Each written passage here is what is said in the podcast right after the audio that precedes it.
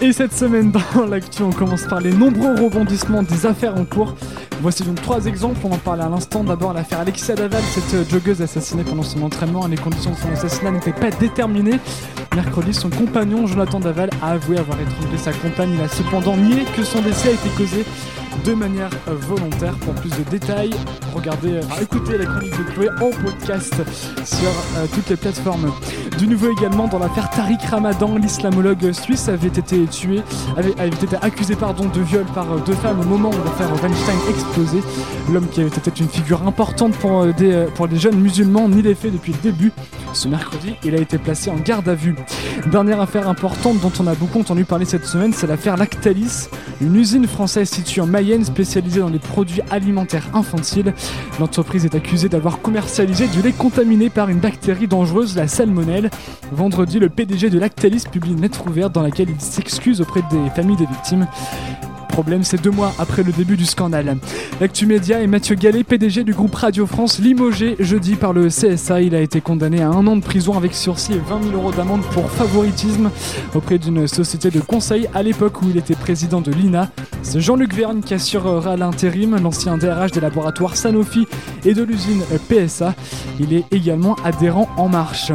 L'audiovisuel public est aussi mal en point en Suisse. Une loi d'initiative populaire a été soumise au Parlement. Elle prévoit de supprimer la redevance, cet impôt permettant de financer les structures audiovisuelles publiques. Problème en Suisse, la redevance est chère, 385 euros par habitant qui finance 75% donc euh, du budget des médias publics du pays. On vous tiendra au courant de la suite des événements. Une annonce du gouvernement qui est arrivée en fin de semaine, le statut des fonctionnaires devrait être réformé. Parmi les annonces du Premier ministre, un plan de départ volontaire normalement réservé au privé devrait être lancé dans la fonction publique. Une rémunération au mérite devrait aussi être mise en place. Et afin de mener à bien ce projet en collaboration avec les organisations syndicales, l'État se donne un an.